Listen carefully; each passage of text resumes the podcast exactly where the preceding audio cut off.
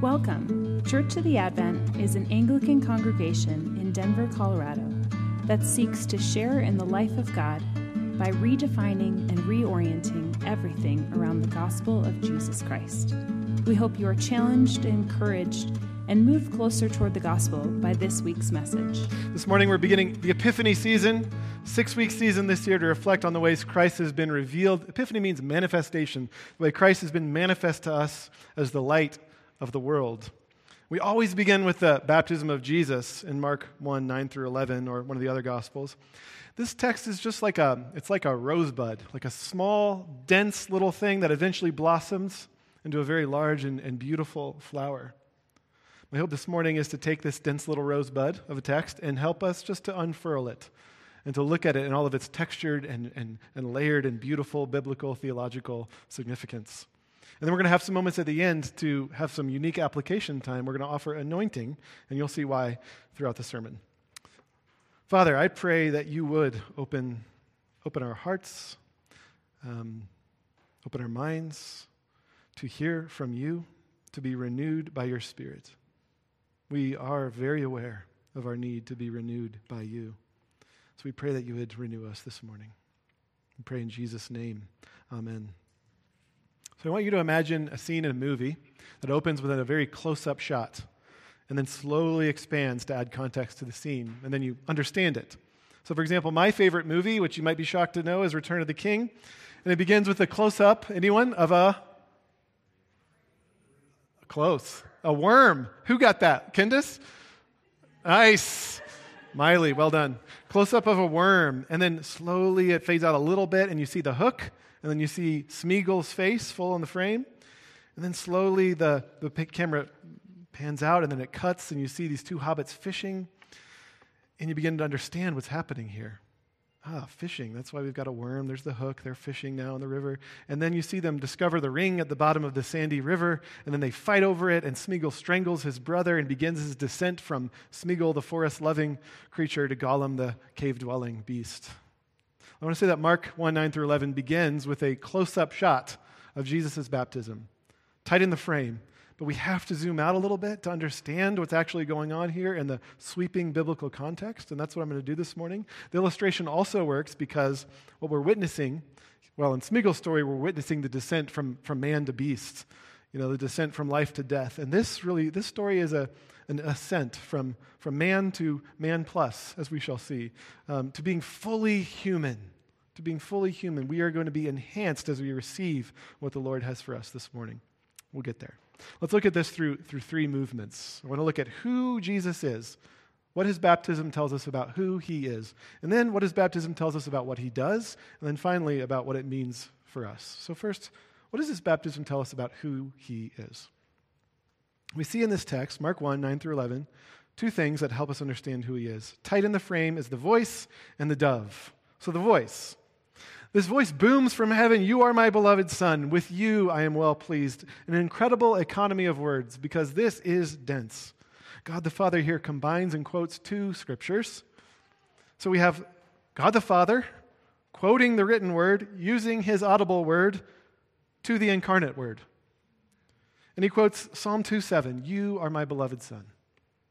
This psalm, in its context, is a coronation psalm. It's a coronation formula for the messianic king of Israel who would rule all the nations with justice. And then the Father quotes Isaiah 42:1, "With you I am well pleased." This is an ordination formula, ordaining the suffering servant of Isaiah, this figure who would heal and forgive his people. So in these words, from God the Father, Jesus is publicly coronated as king and publicly ordained as the suffering servant from Isaiah. So we have this voice telling us who Jesus is, the servant and the king. And then we see the dove descending. And the dove tells us a great deal about the nature of his kingship. In verse 10, when Jesus came up out of the water, immediately he saw the heavens being torn open and the Spirit descending on him like a dove. This word, torn open. Mark's account alone uses it. The word is schizo, tear apart, as in schizophrenic, when a mind is torn apart. And this word would have sent Mark's early Old Testament-informed readers to Isaiah 64:1 and the great hope of God's coming kingdom. And there we read this prayer, "Oh God, that you would rend the heavens, that you would tear the heavens open and come down and make things right." And so what do we have here? The heavens are now torn open. And the Spirit is coming down as a dove upon the King. Now, why a dove? Our camera is zoomed way in, close-up shot on this gentle, pure, white dove descending from the rent heavens, alighting on the Messianic King. And then let's pan out. Let's pan way out, all the way back to Genesis 1, verse 2, second verse in the Bible, where we read that the earth was wild and waste, and darkness was over the face of the deep abyss. This is an ancient Near East way of describing the nothing, kind of the non-reality that preceded creation and God's ordering of it. And then we read, the Spirit of God was fluttering over the face of the waters. Some of the rabbis add, like a dove.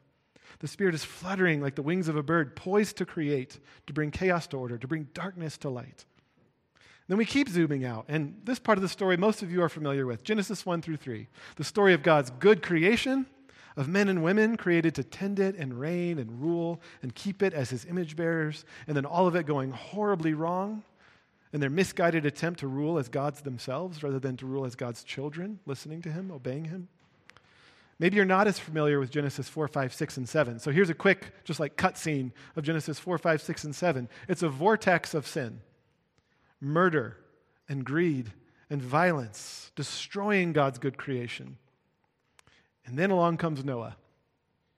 You know the story. God decides, I'm going to rinse the world clean of injustice, of violence, of death that's so strangled my world. So he preserves one family. He's going to start fresh with Noah, a new kind of Adam. So Noah builds this ark, and he sets safely sail over the waters of death and chaos. Now let's slow the cutscenes, and let's pan back in on Genesis 8, verse 8. We read this. Then Noah sent out a dove to see if the water had receded from the surface of the ground. But the dove could find nowhere to perch because there was water over all the surface of the earth, so it returned to Noah in the ark. So first trip, dove goes out, comes back, nothing. Second trip, Noah waited 7 more days and again sent the dove out from the ark. When the dove returned to him in the evening, there in its beak was a freshly plucked olive leaf. Okay, second trip, comes back with an olive leaf. Third trip, so Noah waited 7 more days and sent the dove out again, and this time the dove did not return to him. So for Noah, the dove is a herald. The waters of judgment and death have ended. New creation can now begin. But look closely. The first time the dove returns empty-handed. The second time the dove returns with what? An olive tree. Olives, the source of olive oil. This oil that's used in the ancient world for just about everything, but most notably for anointing kings and priests and prophets. So then Noah waits 7 more days to give the waters a little bit more time to recede, these waters of death to go down. And look at the third time, the dove never returns. And the question is why? Well, I've always thought about it just practically, because he just found a nice tree to go live in somewhere. But I think spiritually we're to see something else going on. The dove didn't return because she found a safe and sinless dry land. She didn't return because she couldn't find anywhere to land. She needed to keep flying in her search. See, the waters of death did recede, but think about it. The cleansing was very short-lived because what happens in the very next chapter? Noah, this new Adam, the new man trusted with God's creation, is passed out drunk in the middle of another garden, the vineyard that he planted. He grows the wine. He gets drunk on it. His son comes into his tent, does a shameful thing. So we have Eden 2.0. We have a man and a garden and shame. There's nowhere for the dove to land. The earth is still full of sin. It's still full of violence. It's still full of corruption. The dove can't find any lands that is fully cleansed, where there's no more injustice and no more murder and no more violence and no more shame. So she flies and she flies and she flies through the centuries, and she finally lands on the only safe and sinless place, the only holy land that she can find, the head of Jesus. Jesus is the holy land. Jesus is the tip of the mountain heralding the end of judgment and the end of death and of new creation and the waters of death and judgment receding and new creation beginning. The Bible is so beautiful. I want to dwell a bit on the olive branch here because we read in Acts 10, John read for us this morning, Peter is actually preaching about Jesus' baptism and interpreting for us what's going on. And did you notice the word anointed? Here it is again. Peter says, at Jesus' baptism, God anointed Jesus of Nazareth with the Holy Spirit and power. And then what did he do? Peter says, he went around doing good and healing all who were under the power of the devil because God was with him. Why healing? Why deliverance? Because what I want to say is Jesus didn't just come to pardon sinners. Many of us grew up thinking of the gospel as that. I'm guilty, I'm a sinner, God forgives me, I get to go to heaven. But here we see God ushering in new creation. To be the better Adam, the king who would reign and rule with God, Jesus comes and does what the flood couldn't do. He begins ridding the world of evil and of death, of healing and delivering. The blind see, the lame walk, the prisoners are set free. All of this context redefines how we actually think of the gospel and what it is. The good news is not just that we are forgiven and get to go to heaven one day. It's that through King Jesus, God is in the process of restoring and renewing everything, including you and I, but the whole of creation, all things. The dove of heaven has come to earth. So as in Eden, heaven and earth are once again kissing, you might say, joined together in Christ. And this video we're going to watch, 3 minutes long from the Bible Project, is going to clarify how in his people, in us, he's also doing this very thing. So take a look. So that's the answer to our first question. Who is Jesus? His baptism tells us he's the Messiah, the Christ, the anointed priest of priests and King of kings. He doesn't only tell us who he is, but a little bit about what he does. That's our second point, and we've already done the heavy lifting. Acts 10 tells us that Jesus' baptism, his anointing, is his anointing as the priest and the king and the prophet, the one that only the other priests and the kings and the prophets only pointed to, because the priests mediated, they were mediators, right, of God's holiness and his forgiveness and of his justice and of his words. But Jesus is God's holiness.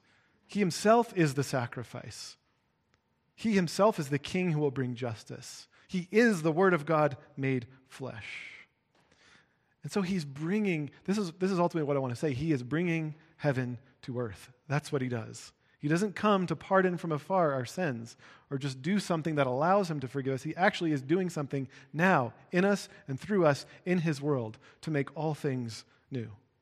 So his forgiveness, as you and I experience it, it reconciles us to ourselves, to one another, renews us. His kingly justice, as we follow him and care for the poor and the marginalized, ushers in justice for the least of these that sometimes the world forgets. His prophetic words, they bring conviction to us. They bring freedom and courage and cures as we listen to them. He's renewing all things. So I want to just quote Chrysostom, the 4th century doctor of the church, who says in a paragraph what I've been trying to say in 20 minutes. He says this, "Why a dove? Bearing an olive branch, the dove published to Noah the good tidings of peace, which was actually a type of things to come. Because after Noah, the condition of men got much worse." And we saw that with Noah in the garden. "And we deserve, therefore, an even sorer punishment than Noah. But therefore the dove appears, finally upon Jesus, not bearing an olive branch, but anointing for us the deliverer of all evil, and pointing to our hope." And here's the key sentence. "For not from out of an ark does this dove lead one man only, but the whole world she leads up into heaven at her appearing."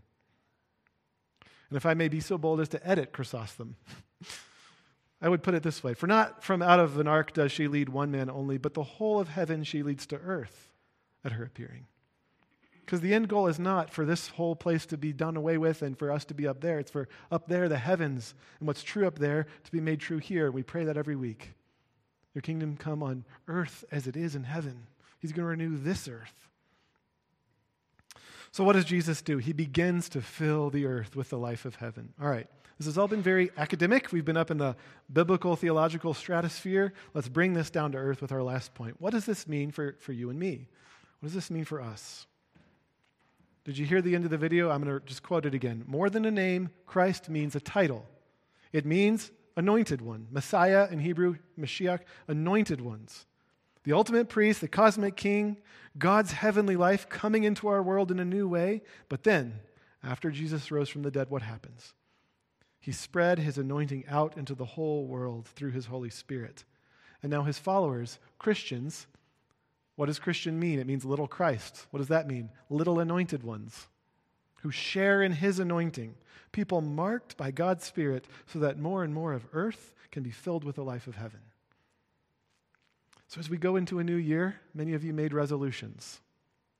This yearly tradition, doesn't it evidence to ourselves, doesn't it evidence a deep desire to be better, to improve? How do we become the best version of ourselves? New diets, new routines, different habits. You know, one suggestion that is quite interesting is called transhumanism, which is really, well, I'll give you an example. The official mission of the transhumanist movement is very noble, actually. The website says, and I quote, "to help people be better than well." And they call it humanity plus, just humanity with a plus sign. How do we get to humanity plus? How do we get to humanity 2.0? Well, the transhumanists offer some ways. So, for example, Neil Harbisson is a 41-year-old transhumanist best known for being the first person in the world to attach an antenna to his skull. It's attached to his occipital bone. And this antenna, it sits in front of his forehead. You can look up his picture. It allows him to feel and hear colors and audible vibrations inside of his head that we can't see in the normal spectrum with the human eye. He has a couple other things. He has a Bluetooth tooth, and he has a heat crown that tells him what time it is and other stuff. So nanotechnology, biotechnology, artificial intelligence, cognitive science, cryonics. Maybe we can freeze ourselves and then thaw in a couple million years. Aspirational technologies like mind uploading, which is the desire to turn our minds into data and put it on a hard drive so we can upload it to a new body later on. These things are actually aspirational in the world and being worked on. Now, there's something very noble about a lot of it. A lot of it has to do with medicine and science and technology that can be very good. I'm so thankful for the ibuprofen I took this week while I had a headache. I'm so thankful for hospitals and for those of you who are doctors and nurses, for those of you who work in tech, for the heart rate monitor on my watch. So I'm thankful for the ability to talk to my loved ones in my ears all the way across the world. It's crazy. And yet, here's the sobering moment,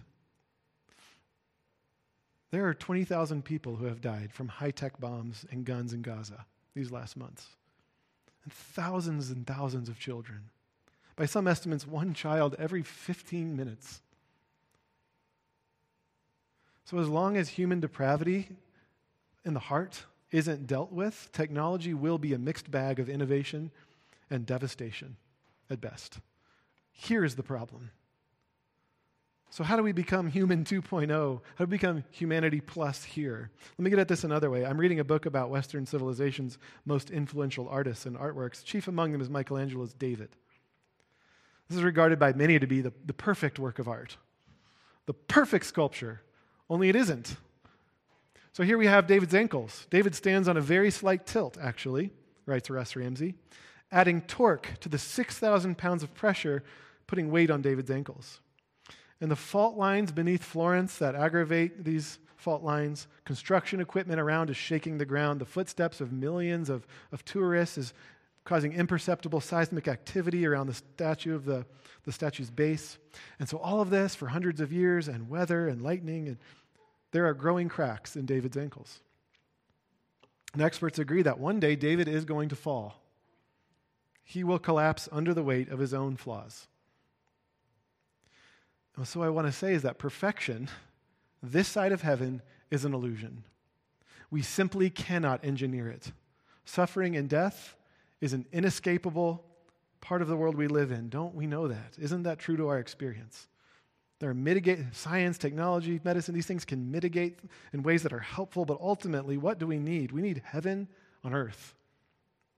Revelation 21, I saw a new heaven and a new earth. For the first heaven and the first earth had passed away, and there was no longer any sea. Remember Noah's flood? It's gone. It's receded completely. No more waters of judgment and chaos and death. And then John says, I heard a loud voice from the throne saying, look, God's dwelling place is among his people, and he will be with them. They will be his people, and God himself will be with them as their God. That's the goal. That's what we hope for, to dwell with God once again, for heaven and earth to be fully united. And in the meantime, you are the place where heaven and earth meet.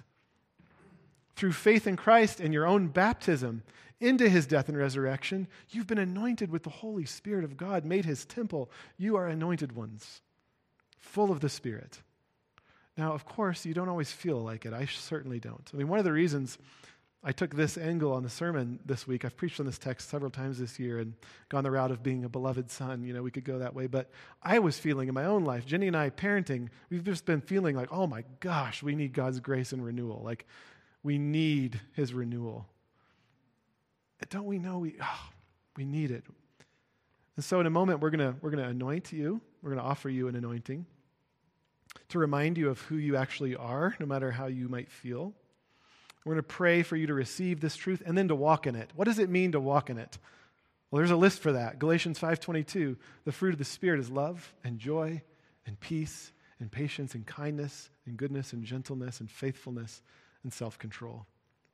And then Paul says, since we live by the Spirit, let us keep in step with the Spirit.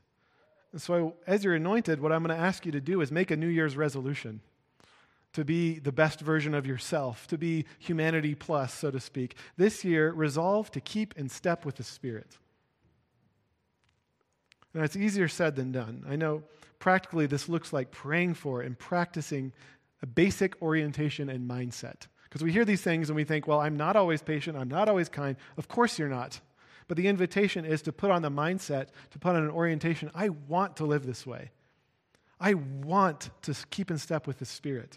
And so I'm going to say no to just kind of being lazily dragged along by my flesh and these other things that I'm, no. I desire, Lord, for you to work and keep me in step with your Spirit. Well, how does this look? It means making little decisions throughout the day to choose kindness over vengeance, to choose to hold your tongue rather than to gossip or to insult or to plant seeds, to temper your words with gentleness and kindness. It means to forgive those who have hurt you. It means to turn envy into genuine celebration of others' fun trips or beautiful things or great gifts. It means to celebrate your brothers and sisters. It means to encourage and build one another up when you could tear them down. It means to share rather than take. It means to give rather than keep your resources for yourself. It's all these little decisions all along the way, and it's, Lord, help me keep in step with your Spirit. And then when you don't, it's to remember that loving and forgiving yourself is a part of keeping in step with the Spirit. That, yes, Lord, I failed once again. I ask for your pardon, and I receive it afresh. Because this is who you are. You are anointed ones. You are new creations. You are creatures made kings by the Holy Spirit of God. And so Matt's going to come up and play a little music, and we're going to pray Ephesians 3:16-19 over you, Cindy and I. I'll be here. Cindy will be here. And you can just come forward as you're ready, we're going to pray this for you. I pray that out of his glorious riches, God may strengthen you with power through his Spirit in your inner being, so that Christ may dwell in your heart through faith. And I pray that you may have power to grasp how wide and high and deep and long is the love of Christ, that you may be filled to the measure of all the fullness of God, and that you would walk in your anointing as anointed ones. Father, we pray that in this time you would fill us. Many of us are so desperately aware of the need for your Spirit to refresh us. We're tired and we need renewal. We're selfish and we need your grace to change us. We're needy, we're hungry. And we know that it is only by your Spirit ultimately that our hearts will be changed, that we will be made new. And so let this be a little moment along the way as we make a resolution to keep in step with your Spirit. Would you work? We pray in Jesus' name. Amen. Thanks for listening. We encourage you to take a moment to reflect on what God might be saying to you through what you just heard. For questions, additional information, and resources, please visit adventdenver.com.